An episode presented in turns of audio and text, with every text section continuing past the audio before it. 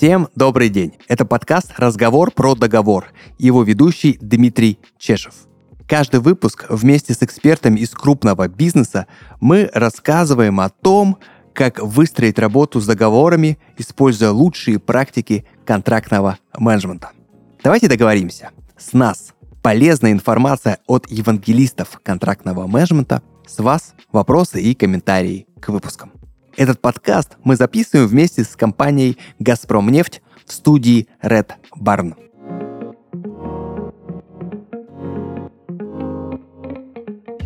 В предыдущих выпусках мы обсуждали, что такое контрактный менеджмент и для чего он нужен бизнесу.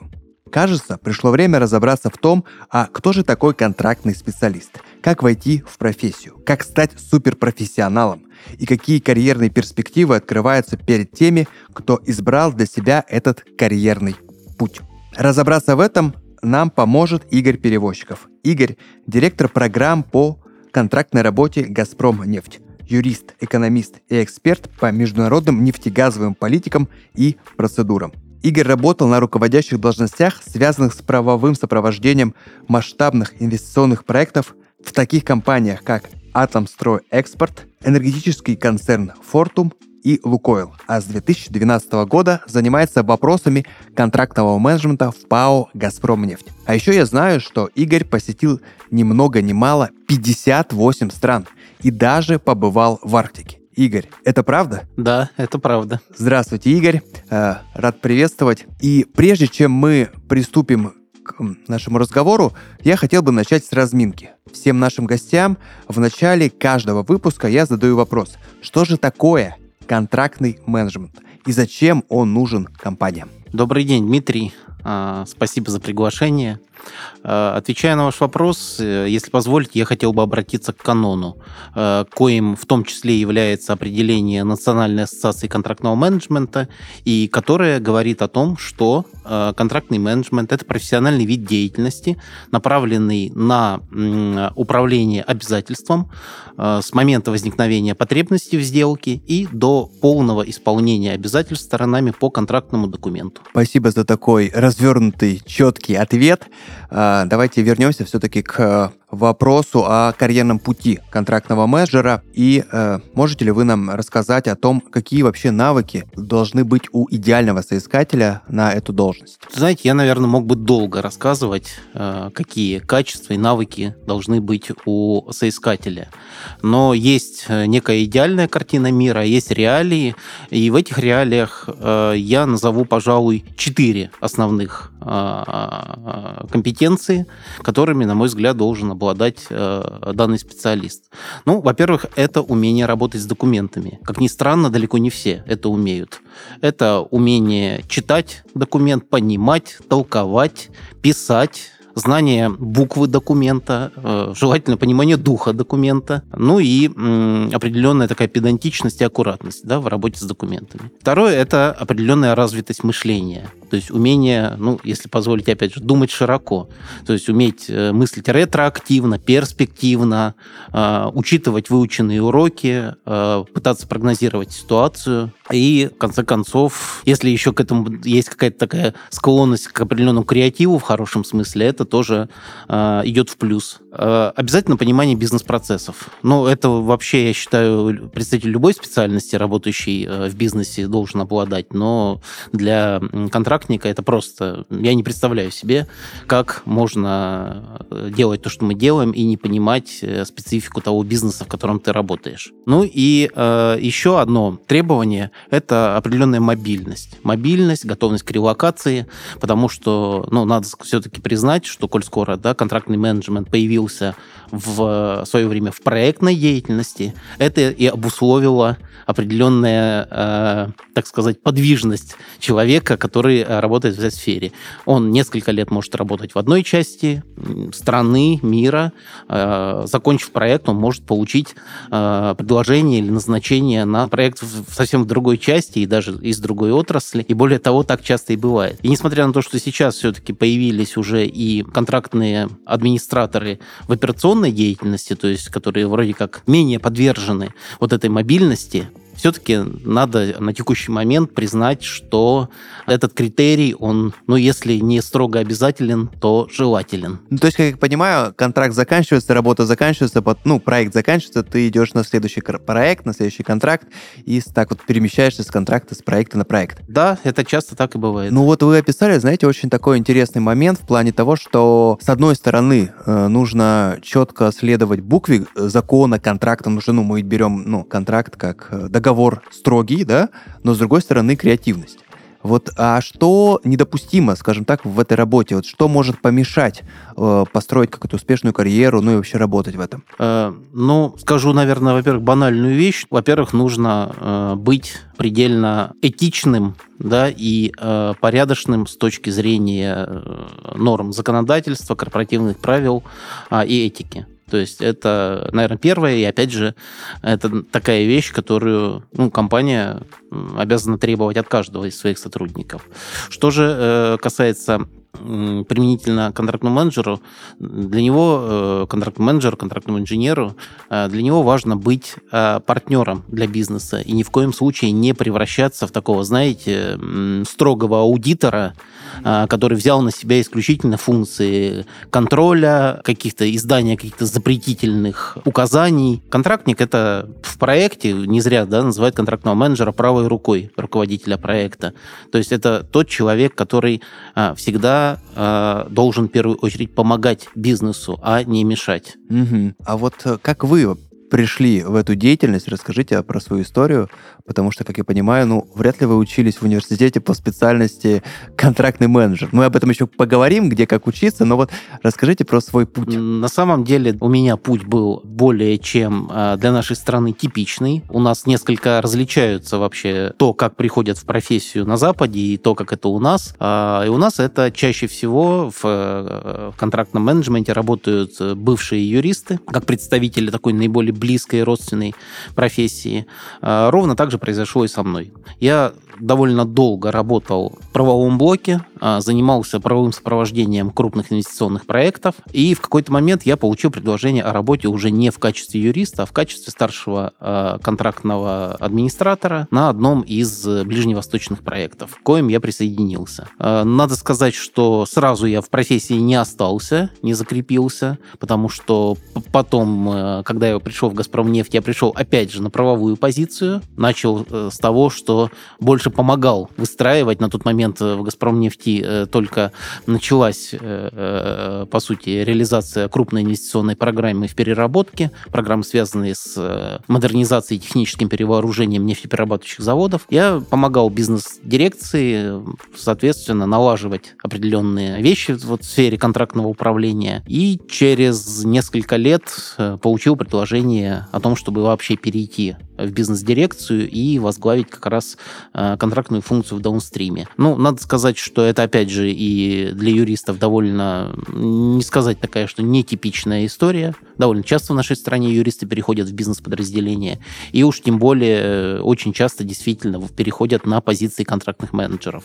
Во всяком случае, известные мне в нашей стране такие ведущие, скажем так, контрактные менеджеры, ну, они как минимум все тоже имеют определенное юридическое образование и опыт работы в начале юристом компании. То есть чаще всего контрактным менеджером становится человек, который работал юристом, либо получил образование юриста и пришел на эту должность. В нашей а, стране, да. А вот э, вопрос чисто для меня и для наших слушателей.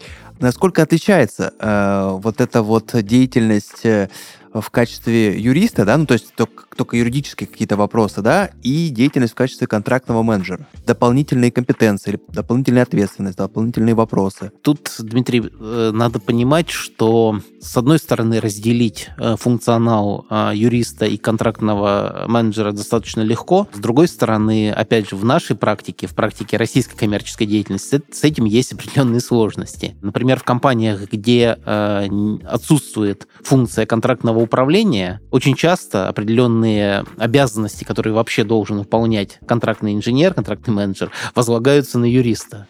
Но это не значит, что э, данные функции, они, скажем так, свойственны да, для этой профессии. Скорее, это такое сложившееся положение вещей. В тех компаниях, где, э, так сказать, водораздел достаточно четко разделен, наподобие нашей, э, юристы у нас все-таки отвечают, во-первых, в большей степени именно за правовые риски, а, в то время как контрактники работают в основном с бизнес-рисками, с коммерческими рисками. И даже вот, допустим, при работе с договором, вот есть такая да, важная часть э, э, работы, как, например, контракт-драфтинг, да, юристы отвечают за определенный набор статей, в которых есть э, такое серьезное юридическое содержание. В то время как задача контрактника это не просто подготовить эффективный договорный документ, но и вычитать его, э, согласовать, запустить в работу и впоследствии контролировать его исполнение. В то время, когда юристы здесь в данном случае, конечно, это больше такой консультационный сервис, разумеется, очень важный. Я вообще считаю, что юристы это все равно самая, наверное, близкая и родственная профессия для контрактников, и очень многие вещи мы действительно выполняем в работе в таком дуэте определенном, в тандеме профессиональном, но все же наши как бы, виды деятельности несколько различаются. Еще э, вашем э, ответить прозвучало то, что есть э, разные даже позиции. Контрактный менеджер, контрактный инженер вы назвали, и даже контрактный администратор. Вот что это? Это очень как-то все звучит похоже. Это синонимы или в этом есть какая-то разница? Э, ну, давайте так. Э, опять пойдем от... Э, Определения сказать, понятий, э, да? да, определимся от, с понятиями. От, от истоков, да. У нас, опять же, ну, это исторически в стране э, как-то несколько нивелировали понятие менеджер, да? Угу. У нас, на самом деле, можно менеджеров встретить всех назвать, абсолютно да? всех, да? Как есть даже, да, там, расхожая э, шутка в интернете, да, что, значит, уборщик-менеджер по клинингу, да, по чистоте темноте, менеджер да, по тротуару. По тротуару, да, и прочее.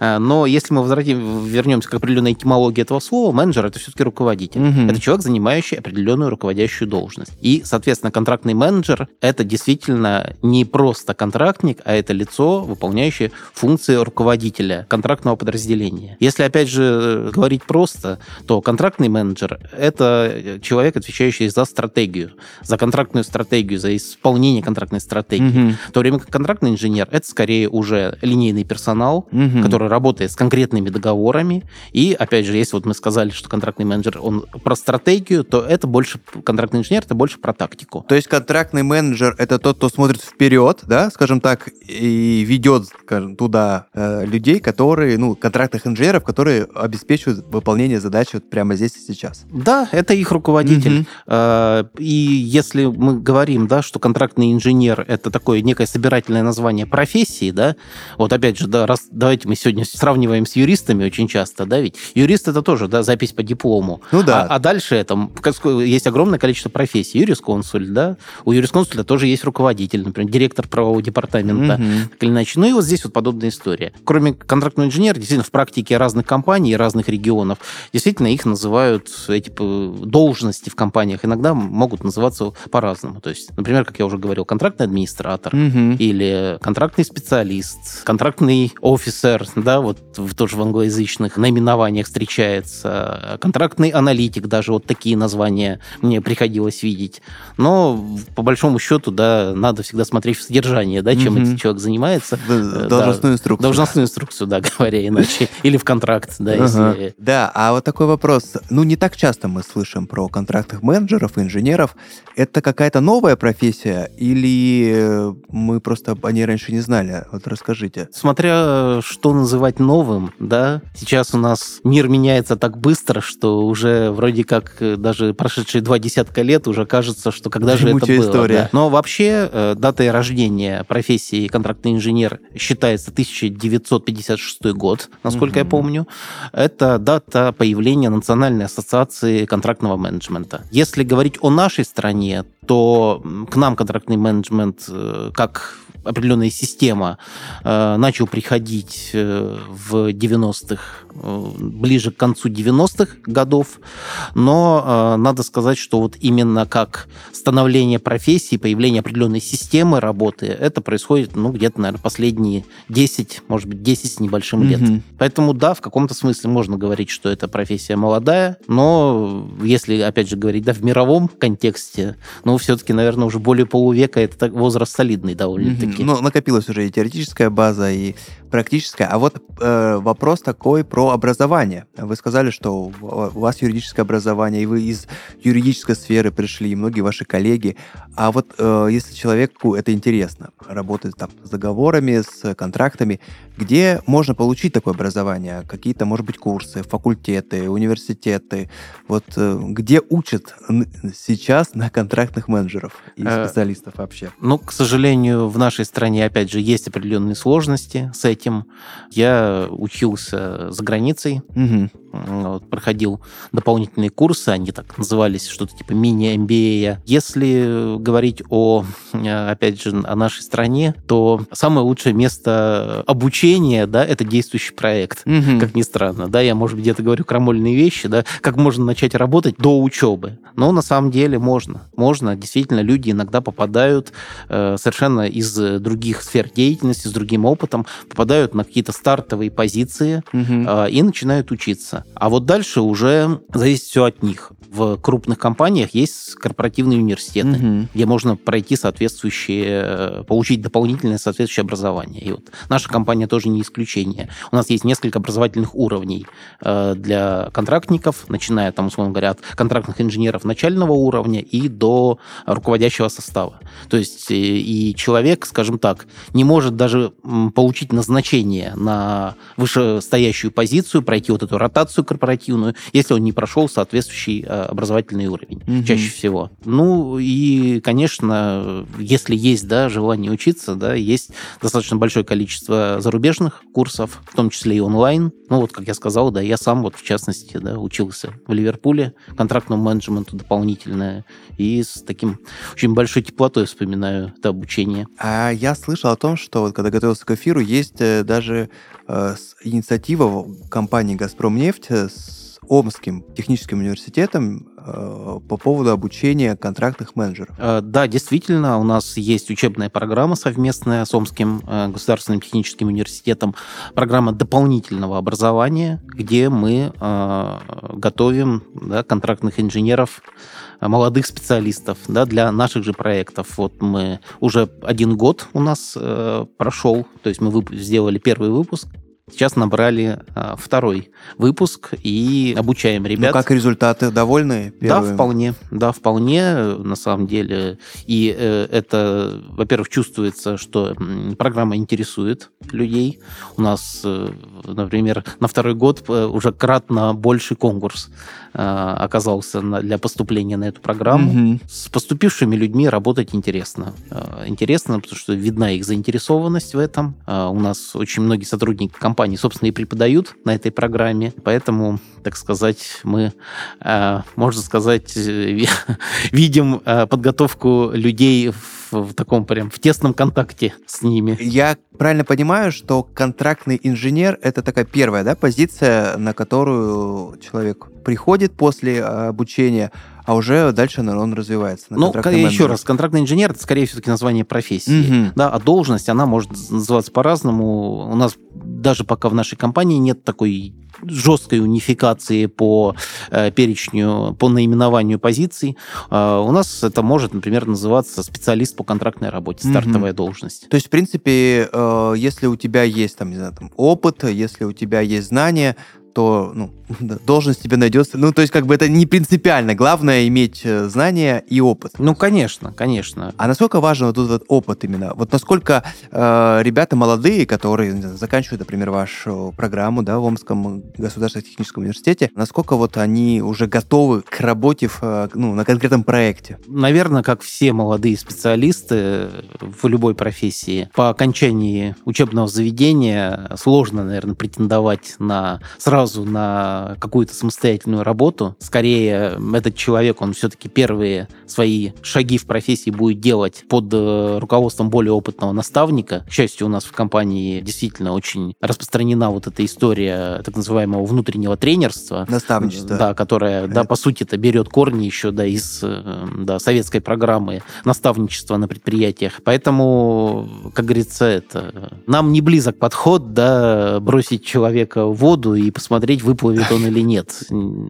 Потому что, Вы учите плавать да, как... Мы, мы, мы учим плавать, mm-hmm. тем более, что мы а, прекрасно понимаем, что э, те сложности и риски, которые существуют в работе э, контрактника.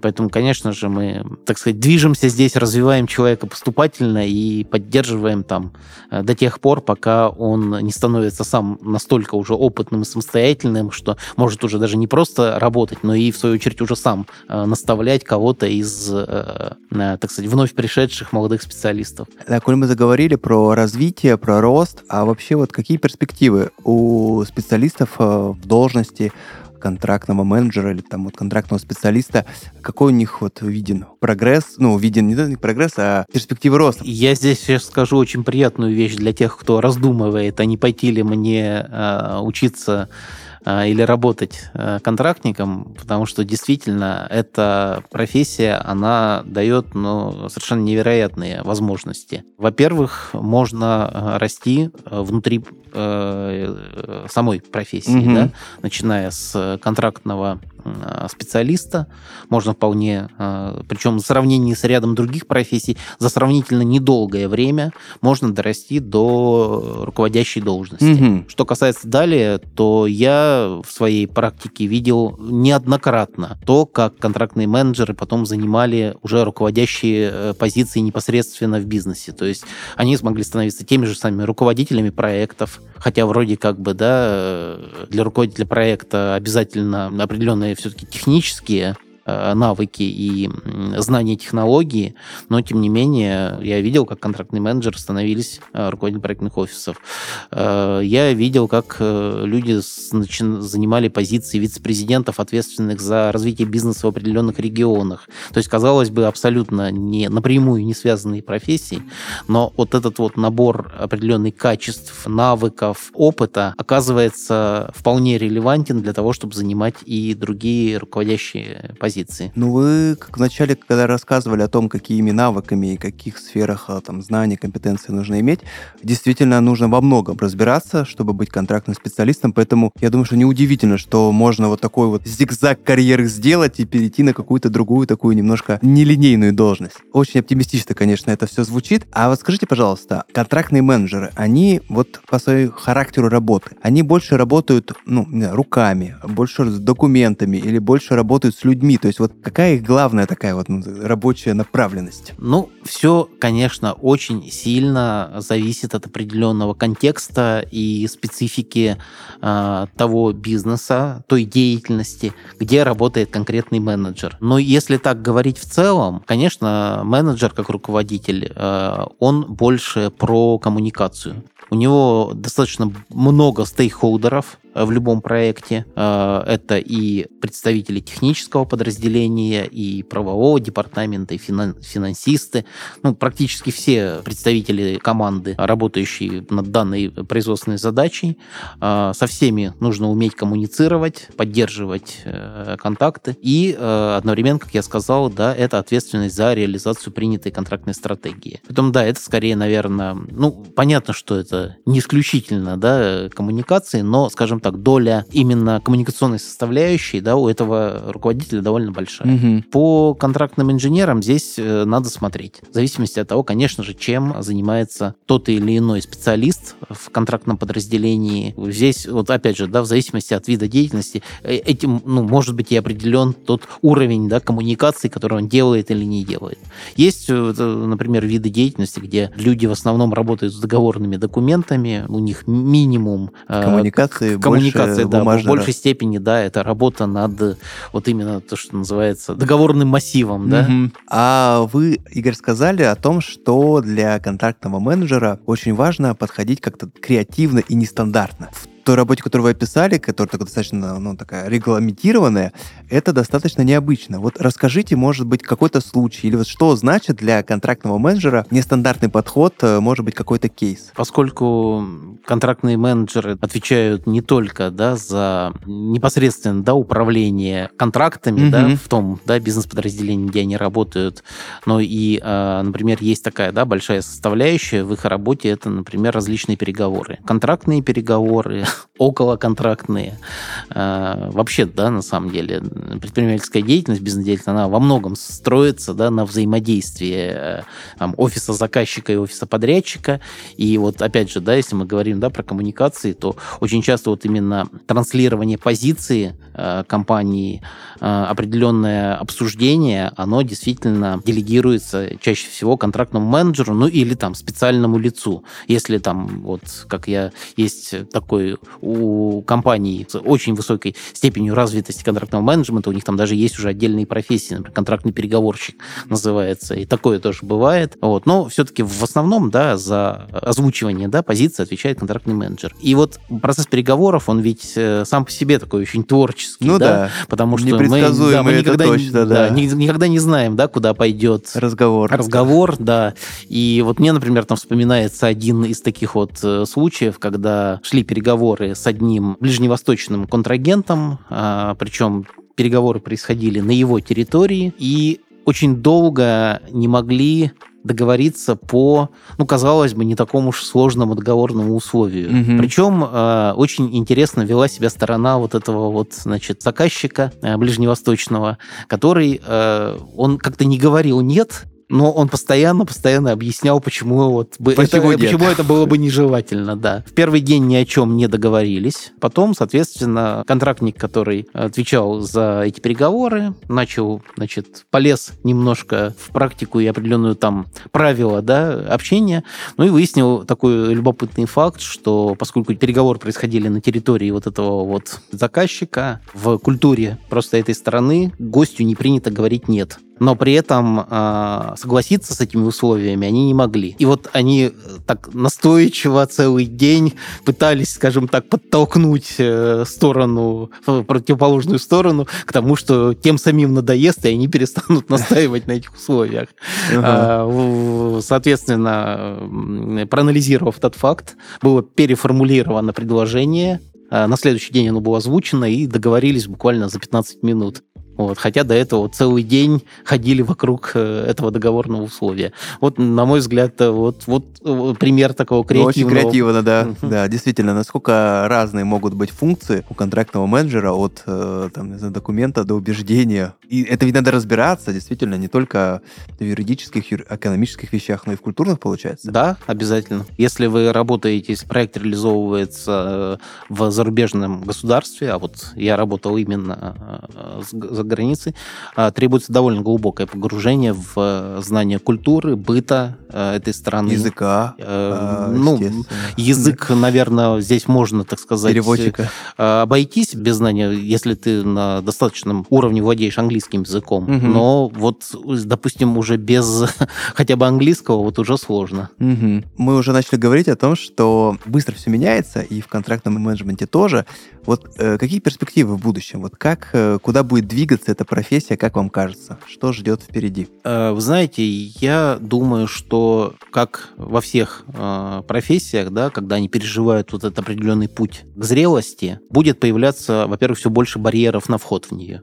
Сейчас, как я сказал, э, у нас в стране достаточно легко в нее попасть. У нас нет, по сути, да, даже ни специального образования, ни какого-то сертифицирующего органа, да, то время как э, в западной практике уже это существует, и я предвижу, что через какое-то время уже будут предъявляться более серьезные требования и в части классического образования, и в части получения документов, подтверждающих квалификацию. Ну и, конечно, нельзя исключать такой э, момент, как цифровизация да, она сейчас существенно влияет на все профессии, и контрактный менеджмент абсолютно не исключение. То есть очень э, многие тоже вещи, э, которые раньше делались, э, ну, можно сказать, да, руками в каких-то программных приложениях из MS Office, да, очень многие вещи, они теперь начинают мигрировать в сферу искусственного интеллекта, в сферу баз данных и так далее.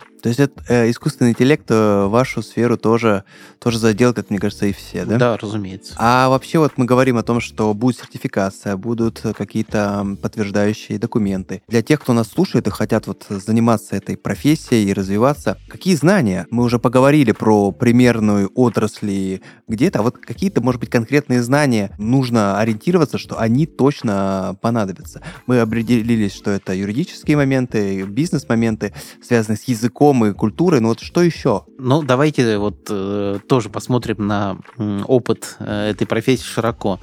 Как я сказал, э, на Западе несколько иная практика э, прихода в эту профессию. Это чаще всего все-таки не юрист, а человек с техническим э, бэкграундом. Даже вот степень, которую да, получает человек, который работает потом в контрактном подразделении, это не степень да, LLM, да, магистра в сфере права, а это Master of Science, да, то есть технический специалист действительно. И таких там подавляющее большинство, потому что все-таки на Западе, да, подход да, на взгляд на контрактного инженера, что это человек, э, несмотря на то, что, конечно, он прекрасно владеет там, духом и буквой договора, умеет писать, умеет вести переговоры, но в первую очередь он понимает техническую матчасть. Поэтому вот э, надо сказать, что вот на нашей учебной программе, которую мы упомянули, там большинство ребят, они имеют базовое техническое образование все-таки. Mm-hmm. И, э, на мой взгляд, ну, как минимум, это точно правильно с точки зрения да, существующей мировой мировой практике воспитания контрактных инженеров. Угу. Хотя, как я сказал, да, и бывшие юристы, конечно же, тоже часто становятся очень успешными контрактниками. Ну, а кроме тех э, компетенций, которые я уже назвал, э, я сказал, что очень важны, конечно, и то, что да, называется да, soft skills, угу. да, определенные. Куда сейчас без них? Да, куда сейчас без них. Они... Это, соответственно, как касается и э, умения вести определенный переговорный процесс, и какие-то аналитические навыки, э, умение реагировать вот в таких вот быстро меняющихся обстоятельствах, ну, многое другое. Угу. Ну, сложно, мне кажется. Настолько много всего нужно знать, что действительно надо во всем разбираться, и hard skills, и soft skills. Может быть, вы порекомендуете какую-нибудь знаю, литературу по этой тематике для тех, кто сейчас вот нас слушает, э, тех, кто хочет там, пройти обучение или просто может быть, думает о смене какой-то карьерного пути, и вот что почитать, чтобы чуть лучше, как минимум, разбираться в этой сфере? Э, знаете, читать, конечно, приходится очень много, Э, и, к сожалению, в основном э, это англоязычные источники. Э, какой-то литературы на русском языке, к сожалению, очень мало в нашей сфере. И это, кстати, еще одна из причин. На самом деле, хорошо знать хотя бы английский язык. Вот, если кто-то задумывается о том, пойти ли сейчас да, на курсы, например, поднять уровень английского языка, да, то здесь ответ однозначно да, если следующая цель — это развиваться в сфере контрактного менеджмента. Но, кроме сугубо специализированной литературы, конечно, как я сказал, надо читать и э, много литературы по смежным дисциплинам, даже не забывать иногда читать художественную литературу, потому что, как я сказал, да, все-таки контрактный менеджер — это разносторонне развитая личность. Я могу сказать, что я сейчас, например, читаю три книги одновременно. Mm-hmm. Расскажите, интересно, что Ну, ну одна — это очередной учебник э, по контрактному менеджменту, по-моему, американский, если мне память не изменяет. Второй я читаю сейчас э, вот этот увесис том Уильяма Шарпа по инвестициям. Угу. Это решил несколько расширить свои знания в этой сфере, коль скоро ну, предпринимательская деятельность, она очень часто строится на инвестиционной поэтому почувствовал определенный недостаток в этой сфере. И читаю сейчас еще художественный роман. У Зулицеров написал «Зеленый король», угу. называется. Тоже такое, как сказать, художественная книга, но э, как сейчас жанр бизнес-роман называется. Угу, угу. Хотя, как вот э, мы э, нашим студентам тоже перед выпуском выдавали такой определенный рекомендованный перечень литературы и фильмов смотреть, вот у нас там присутствуют и совершенно, можно сказать, классические э, литературные произведения. Как раз они туда включены э, для формирования вот этой, знаете, как это, широты, широты взглядов. взглядов да. да. Ну, у вас причем такой очень интересный, такой, наверное, правильный подход. Есть одна книжка по профессии конкретно, да? Есть одна смежная, чтобы как раз, как вы говорите, контрактный менеджер, человек, который разбирается и в смежных отраслях, и одна для души, художественная литература. Это действительно показывает то, что люди, работающие здесь, э, люди должны э, иметь широкий взгляд, и действительно те проблемы, про которые вы даже рассказываете, которые приходится решать, и задачи, действительно просто так, э, следуя конкретной инструкции, решить не получится. Все-таки жизнь сложнее, и договор, как бы он был не прописан, он всегда имеет э, э, свои вариации и свои разные такие э, возможности. В завершении я хотел бы попросить у вас, э, может быть, есть какой-то знаю, совет или какое-то напутствие, что-то, что вы могли бы сказать тем э, людям, которые э, думают о том, чтобы только начать путь в карьерном менеджменте, ну или, может быть, вот в самом начале они думают, как в нем разбираться, развиваться. Знаете, здесь сложно дать какой-то универсальный совет. Я, наверное, скажу так, что нужно просто любить то дело, которым вы занимаетесь, и тогда все получится обязательно. Супер, спасибо большое э, за такой замечательный совет, э, универсальный и вдохновляющий. Итак, сегодня мы поговорили о том, как построить успешную карьеру в области контрактного менеджмента. Какими знаниями и навыками нужно обладать и чего ожидать в самом начале пути. В следующем выпуске поговорим о личностных качествах контрактного менеджера, как их развивать и что поможет добиться успеха в профессии. А пока что я прощаюсь с вами и напоминаю, что сегодня в гостях у меня был Игорь Перевозчиков, директор программ по контрактной работе «Газпром нефть». Игорь, спасибо большое и до свидания. Всего доброго, управляйте своим договором. Это был подкаст «Разговор про договор». Подписывайтесь на нас в социальных сетях и платформах, чтобы не пропустить новые выпуски.